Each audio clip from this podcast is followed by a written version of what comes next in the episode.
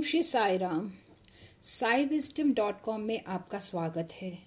स्वामी व छात्रों, एवं कर्मचारियों के मध्य, साय समय प्राय अनौपचारिक व अनियत संवाद हुआ करता था। प्राध्यापक अनिल कुमार ने उसमें से कुछ बहुमूल्य ज्ञान के साई मोतियों का चयन कर, शेष साई भक्तों के आनंद व लाभ के लिए इनकी प्रस्तुति हिंदी भाषा में की है। व हिंदी भाषी व्यक्तियों के लिए इसका भाषांतर हिंदी में प्रस्तुत किया जा रहा है। ओम श्री साई राम। ऐसा 21 सितंबर वर्ष 2002 में हुआ। स्वामी ने किसी से प्रश्न किया, क्या तुम जानते हो कि दीर्घ जीवन किस प्रकार जिया जाए? क्या तुम दीर्घ जीवन के रहस्य से परिचित हो? कौन इसका उत्तर दे सकता है? कोई भी इसका उत्तर नहीं दे सकता। स्वामी, मुझे विदित नहीं। यह अति सरल है। स्वामी, क्या है ये? केवल दो की आवश्यकता है। स्वामी, क्या है ये? स्वामी ने कहा, एक है त्याग व द्वितीय है प्रेम। त्याग व प्रेम तुम्हें दीर्घ जीवन प्रदान करेंगे। त्याग औषध है, जबकि प्रेम आहार है।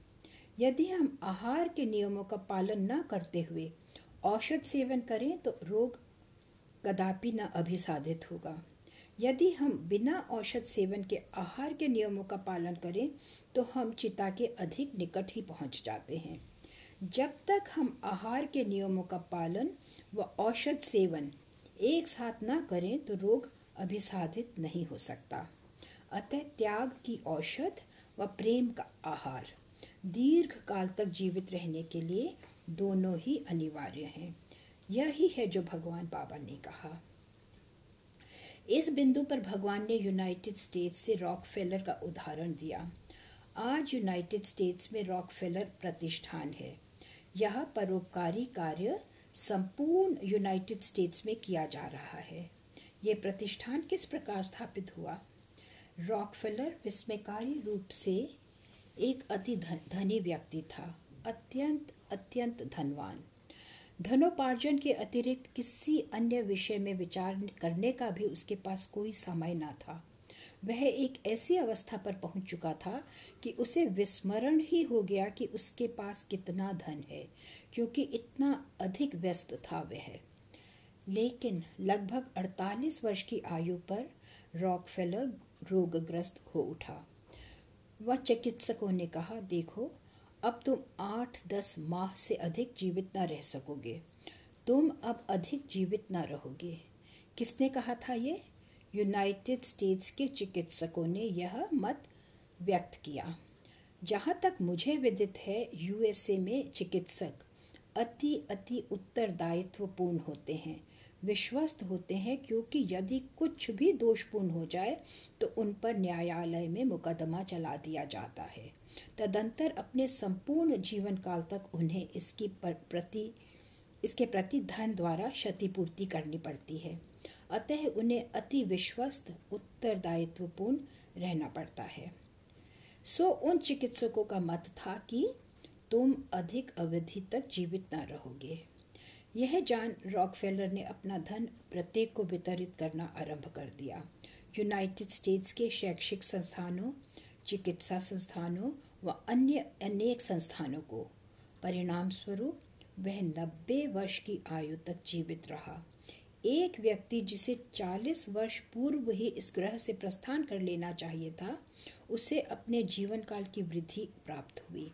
ऐसा किस प्रकार संभव है? उसके त्याग के कारण यही भगवान ने कहा।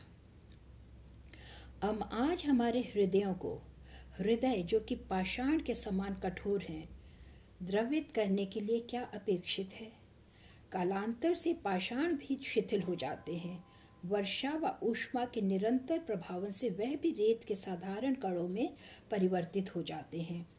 लोगों की दुख विपदाओं को देखकर इसी प्रकार हमारे पाषाण हृदय भी द्रवित हो उठने चाहिए, ताकि त्याग के लिए तत्पर हो सके। 21 सितंबर के इस सत्र में भगवान के साथ हमारे वार्तालाप का यही सारांश था। अब मैं आपको 14 सितंबर की ओर ले चलता हूँ। भगवान ने ये वक्तव्य दिया, कदापि किसी से कोई याचना मत करो, भिखारी मत बनो कुछ भी मत मांगो। वस्तुएँ स्वयं तुम्हारे पास आएँगी। यदि तुम्हारे विचार निस्वार्थ हैं, यदि तुम्हारे प्रयोजन निस्वार्थ हैं, व तुम्हारी क्रियाएँ प्रेम से आवेष्टित हैं तो समस्त तुम्हारे पास स्वयं ही आएँगे। तुम्हें उन्हें मांगने की कोई आवश्यकता नहीं। आत्मसम्मान को निश्चय ही बनाए रखना चाहिए। स्वाभिमान अति महत्वपूर्ण होता है। यह भगवान ने कहा था। इसके अतिरिक्त भगवान ने कहा, मुझे देखो, मैंने कुछ की भी कभी कोई मांग ना की। मैंने किसी के समक्ष अपना हाथ नहीं फैलाया, लेकिन वस्तुएँ स्वयं ही आ जाती हैं। क्यों? मैं निस्वार्थ हूँ, मैं प्रेम से परिपूर्ण हूँ। यदि तुम भी मेरे समान रहो तो समस्त विशुद्ध उचित ही घटित होगा। एक अन्य तथ्य जो भगवान ने कहा, कदापि प्रदर्शन मत करो। कदापि अडंबर मत करो, कदापि प्रसिद्धि की कामना मत करो, कदापि मिथ्याभिमान मत करो, कदापि आत्मविवर्धन मत करो, कदापि आत्म प्रशंसा मत करो। मेरे मित्रों, इतने अधिक शब्दों का प्रयोग करने के लिए कृपया मुझे क्षमा करें। मेरे समस्त प्रयास आपके समक्ष स्वयं को स्पष्ट करने का संघर्ष है। तदंतर भगवान ने एक अन्य उदाहरण दिया। कुछ समय पूर्व भगवान दिल्ली यात्रा पर गए थे।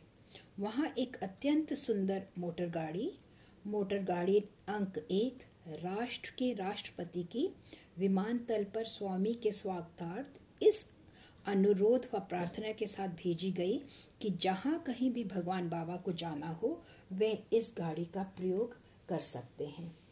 लेकिन जानते हो भगवान ने क्या कहा? नहीं, यह शासकीय गाड़ी है। यह भारत शासन की मोटर गाड़ी है। आप इस प्रशासन के मुख्य हैं। आपको इस गाड़ी को मुझे प्रयोग के लिए देने का कोई अधिकार नहीं। मैं इस मोटर गाड़ी में ना बैठूँगा। इसके अपितु वह एक छोटी गाड़ी, पुराने नमूने की मॉरिस गाड़ी में बैठ गए। क्यों? आत्मसम्मान कहीं अधिक महत्वपूर्ण है। अपितु एक अलंककारी अथवा अंततम नमूने की गाड़ी से। यह हम सभी के लिए एक शिक्षा है। अपनी दो टांगों पर खड़ा होना कहीं बेहतर है, अपितु किसी से कुछ अपेक्षा करना। किसी से वार्ता करते हुए स्वामी ने प्रश्न किया, देखो, कितने लोग प्रेरित हैं? वहाँ बरामदे में एक युवक बैठा था। अनिल कुमार, क्या तुम उससे परिचित हो? जी स्वामी, मैं उससे परिचित हूँ। वह युवक एक यांत्रिक है। उसका अनुज भी एक यांत्रिक है। वह दोनों यहाँ व्यवस्थित हो स्वामी की सेवा कर रहे हैं। अब उनके माता पिता मुंबई में अकेले हैं। उनके दोनों पुत्र यहाँ हैं। लेकिन यहाँ स्वामी की सेवा देख माता पिता अब दो अनाथ बच्चों की देखभाल कर रहे हैं। उन्होंने दो बच्चों को गोद ले लिया है। बाबा से प्रेरणा ले इस समय वे उनकी देखभाल कर रहे हैं। संपूर्ण विश्व में परिवर्तन हो रहा है। यह ही जो बाबा ने कहा। तदंतर स्वामी ने अन्य छात्रों से प्रश्न किया कि वह गणेश चतुर्थी, अर्थात विनायक चतुर्थी, गणेश पूजा के लिए क्या कर रहे थे? आप सभी इस उत्सव के विषय में जानते ही हैं, उन्होंने कहा, स्वामी, हम यह कर रहे हैं, स्वामी, हम वह कर रहे हैं। ओह, अति उत्तम। स्वामी ने प्रत्येक का श्रवण किया कि वे क्या कर रहे थे। प्राथमिक पाठशाला, उच्च माध्यमिक पाठशाला, महाविद्यालय, विश्वविद्यालय प्रत्येक से। अंततः स्वामी ने कहा, देखो बालकों, मुझे अनंत कुछ कार्य करने में प्राप्त होता है, मात्र श्रवण में नहीं, अथवा मात्र कहने में नहीं। कहने से अधिक श्रवण करने से अधिक, घोषणा करने से अधिक, जो तुम करते हो, वह अधिक महत्वपूर्ण होता है। करना कहीं अधिक महत्वपूर्ण होता है, वरन कहने अथवा घोषणा करने के। मेरे बालकों मुझे प्रिय होता है यदि तुम मुझसे कहो कि तुमने क्या किया है। मुझे प्रिय होता है यदि तुम कहो, स्वामी, ये कार्य मैंने किया है। अपितु ये कहने के कि, स्वामी, मैं ये कार्य करने वाला हूँ अथवा हम ये योजना कर रहे हैं। यह समस्त मात्र घोषणा ही होती है। प्रथम करो, व तदंतर मुझे इसके विषय में कहो। ये हम सभी के लिए एक शिक्षा है। योजना की अवस्था घोषणा करने के लिए नहीं होती। योजना बनाना अथवा कुछ कार्यक्रम की परियोजना में तनिक भी महानता नहीं होती। योजना का कार्यान्वयन, निष्पादन अधिक महत्वपूर्ण होता है। यह ही शिक्षा है जो उस संध्या संप्रेषित की गई थी। तदोपरांत भगवान बाबा ने कहा, कदाचित तुम सभी ने विनायक चतुर्थी के पश्चात तृतीय दिवस पर अवधान दिया होगा कि छात्र विनायक के इतने अधिक विग्रह लेकर आते हैं। विभिन्न संस्थानों से रथ लेकर आते हैं। निश्चय ही तुमने अवधान दिया होगा, क्या नहीं? जी जी स्वामी। अति उत्साहपूर्वक वे स्वामी से कह रहे थे, स्वामी, हम ये लाए हैं। हम्म स्वामी, हम ये कर रहे हैं। स्वामी, हम ये बना रहे हैं। अति उत्तम। भगवान एक आदर्श जनक भी हैं। बालकों से ये सुनने में वे इतने अधिक प्रसन्न होते हैं कि वे क्या कर रहे हैं। किस प्रकार वे अलंकृत रथों के साथ आएँगे, संगीत, नृत्य करते हुए, आनंद मनाते हुए। लेकिन इसमें संदेश क्या है? तुम अपने स्थान पर कुछ भी बना सकते हो, लेकिन किसी न किसी दिवस उन सबको यहाँ आना ही होगा। यहाँ मैं तनिक व्याख्या देना चाहता हूँ कि स्वामी ने क्या कहा। किसी न किसी दिवस सभी रथों को यहाँ आना ही होगा। यह ही स्वामी ने कहा था। एक अभिज्ञ व्यक्ति के लिए इस वक्तव्य में एक आंतरिक आध्यात्मिक महत्व है। कदाचित लोग उपहास कर सकते हैं, लेकिन भगवान के बाह्य शब्द, भगवत वाणी मात्र हास्य के लिए नहीं। क्या संदेश है? आपकी सूचना के लिए रथ मानव देह को भी दी गई एक संज्ञा है। मानव देह एक रथ है जो संचालित रहती है। अतः किसी न किसी दिवस सभी रथों को यहाँ आना होगा। का अभिप्राय है कि किसी दिवस सभी लोगों को यहाँ आना होगा। सभी मार्ग एक ही दिशा की ओर ले जाते हैं। सभी नदियाँ महासागर में विलीन होती हैं। अतः तुम सभी को यहाँ आना ही पड़ा है। यह ही उन्होंने संप्रेषित किया। जब भी भगवान कुछ इस प्रकार के वक्तव्यों का संप्रेषण करते हैं, मेरे देह में मानो विद्युतकरण हो उठता है। स्वामी, कितना गूढ़ वक्तव्य है ये। यह ही मेरा विचार है। जब हम ऐसे साहित्य का अध्ययन करते हैं, जिसमें कुछ आध्यात्मिक पृष्ठभूमि हो तो हम स्वामी के वचनों में वास्तविक भावना का परिज्ञान कर सकते हैं। अब हम सितंबर माह की प्रथम तिथि की ओर आते हैं। बालकों, परीक्षा में तुम्हारा निष्पादन कैसा रहा? दसवीं कक्षा के एक बालक ने उठकर कहा, स्वामी, मैंने अति उत्तम किया है। ओ, क्या तुम सुनिश्चित हो? जी स्वामी, मैंने उत्तम किया है। नहीं, तुमने दो प्रश्न बिगाड़ दिए। सही? जी स्वामी, मुझे विदित है कि तुमने दो प्रश्न बिगाड़ दिए। स्वामी, मुझे क्षमा करें, मुझसे गलती हुई। तदंतर स्वामी ने एक अन्य छात्र से प्रश्न किया, आज तुम्हारा निष्पादन कैसा रहा? अति उत्तम स्वामी। हम्म क्या तुम आश्वस्त हो? आज तुम्हारे अंक कैसे हैं? सौ प्रतिशत। आ उत्तम। लेकिन गत दिवस तुम्हारे विज्ञान विषय में तुमने सही नहीं किया। जी स्वामी। मुझे विदित है विदित है मुझे। यहाँ यह एक महत्वपूर्ण वक्तव्य है। स्वामी ने कहा, यहाँ रहते हुए मैं सर्वत्र अवलोकन करता हूँ। मैं सर्वत्र अवलोकन करता हूँ। यहाँ गतिशील, क्रियाशील रहते हुए मैं संपूर्ण विश्व में अपने सभी भक्तों से वार्ता करता हूँ। मेरे भक्त सर्वत्र विद्यमान हैं। मैं उनसे वार्ता करता हूँ। इसका एकमात्र अभिप्राय है कि ईश्वर सर्वज्ञाता, सर्वशक्तिमान व सर्व विद्यमान है। ईश्वर सर्वत्र है। यह एक अति उत्तम वक्तव्य है जो भगवान ने गहनता व गूढ़ता से दिया, जिसको हमारे अवधान की शीघ्र आवश्यकता है। एक समय महाविद्यालय के सभा भवन में छात्रों ने स्वामी के समक्ष एक नाटक की प्रस्तुति की। उसकी पूर्व संध्या पर स्वामी ने मुझे बुलाया व कहा, तुम जाकर इसका पूर्वाभ्यास देखो। भगवान के विषय में कितने ही लोगों के साथ चर्चा करने की मेरी दुर्बलता है। यदि तुम इसे दुर्बलता कहते हो तो अथवा एक सदगुण। यदि तुम इसे ये मान्यता देना चाहते हो, अथवा कुछ अन्य मनोभावनाएँ। जी हाँ कितनी ही बार मैं यह चर्चा करता हूँ, क्योंकि मैं अपने जीवन का अंत स्वामी के विषय में चर्चा करते हुए करना चाहता हूँ। मेरी कोई अन्य इच्छा नहीं, कुछ भी नहीं। अतिरिक्त इसके कि स्वामी आपके संदेश के प्रसारण हेतु कृपया मुझे एक प्रभावक, सार्थक उपकरण बनाइए। अपने धर्म कार्य के प्रसारण में मुझे एक उपकरण बनाइए। स्वामी, कोई अन्य इच्छा नहीं मेरी। उस दिवस किसी स्पेनिश भाषाई दल अथवा किसी अन्य दल के साथ मेरी समयोजित भेंट थी। क्योंकि मैं उनके साथ चर्चा कर रहा था, अतः मैं पूर्वाभ्यास देखने ना जा सका। लेकिन अपनी उपस्थिति दर्शाने के लिए मैं वहाँ गया, क्योंकि मुझे विदित था कि आगामी प्रातः निश्चय ही स्वामी मुझसे प्रश्न करेंगे। मैं वे आध्यात्मिक संकट मोल लेना ना चाहता था, अतः मैं वहाँ रात्रि नौ बजे गया। उस समय तक वे पूर्व से ही दो बार पूर्वाभ्यास कर चुके थे, लेकिन मैंने कहा, चलो छात्रों, एक बार पुनः करो। आगामी दिवस संभव, संभवतः स्वामी मुझसे प्रश्न करेंगे। छात्र मुझसे प्रेम करते हैं क्योंकि मैं उनके सब साथ पर्याप्त सहज, सरल रहता हूँ। सभी बच्चे मेरे पास आते हैं, मैं उनसे प्रेम करता हूँ व वह मुझसे प्रेम करते हैं। अतः मैंने उनसे कहा व उनका उत्तर था, हमें पुनः पूर्वाभ्यास करने में कोई आपत्ति नहीं। मैंने उन्हें कुछ परामर्श दिया, तुम ये करो, तुम वे करो। मैंने कुछ प्रस्ताव रखे, क्योंकि संभवतः स्वामी मुझमें मुझसे आगामी दिवस प्रश्न कर सकते थे। आगामी दिवस स्वामी ने नाटक के कुछ छात्रों को बुलाया। नाटक के बालकों, इधर आओ। क्या गत दिवस अनिल कुमार पूर्वाभ्यास देखने आए थे? जी स्वामी, वे उपस्थित थे।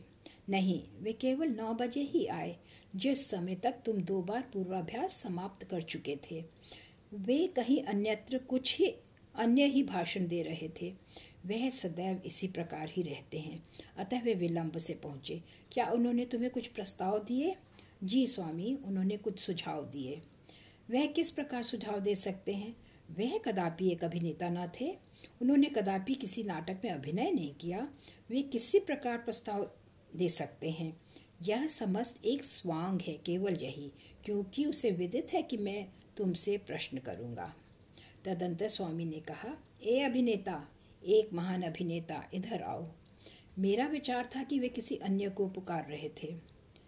कैसे लगा तुम्हें ये नाटक? स्वामी, अति उत्तम। क्या तुमने देखा? जी स्वामी, अति उत्तम। तुम वहाँ सात बजे गए थे, सही? नहीं स्वामी, मैं वहाँ नौ बजे गया था। स्वामी ने कहा, मुझे विदित है विदित है मुझे। तैयार रहो। आज किसी समय में आकर नाटक देखूँगा, यही भगवान ने कहा। अब यह एक विचारशील बिंदु है। मेरी इच्छा है कि आप इसका बोध करें। स्वामी ने हृष्ट पुष्ट व्यक्तित्व के एक छात्र को बुलाया। एक भारी भरकम व्यक्ति। तुमने रावण की भूमिका का अभिनय किया? अब्बा, उपयुक्त चरित्र, अति उत्तम। व उन्होंने एक अन्य छात्र को पुकारा। तुमने हनुमान की भूमिका का अभिनय किया? अति उत्तम। लेकिन पूंछ कहाँ है? तुम्हारी कोई पूंछ नहीं। हनुमान की तो एक पूंछ है। तदोपरांत उन्होंने एक अन्य छात्र को बुलाया। गत दिवस तुम्हें अपने संवाद का विस्मरण हो गया। मुझे विदित है। अब उन्होंने संगीत के छात्रों को बुलाया। तृतीय गीत में तुमने सही उच्चारण न किया।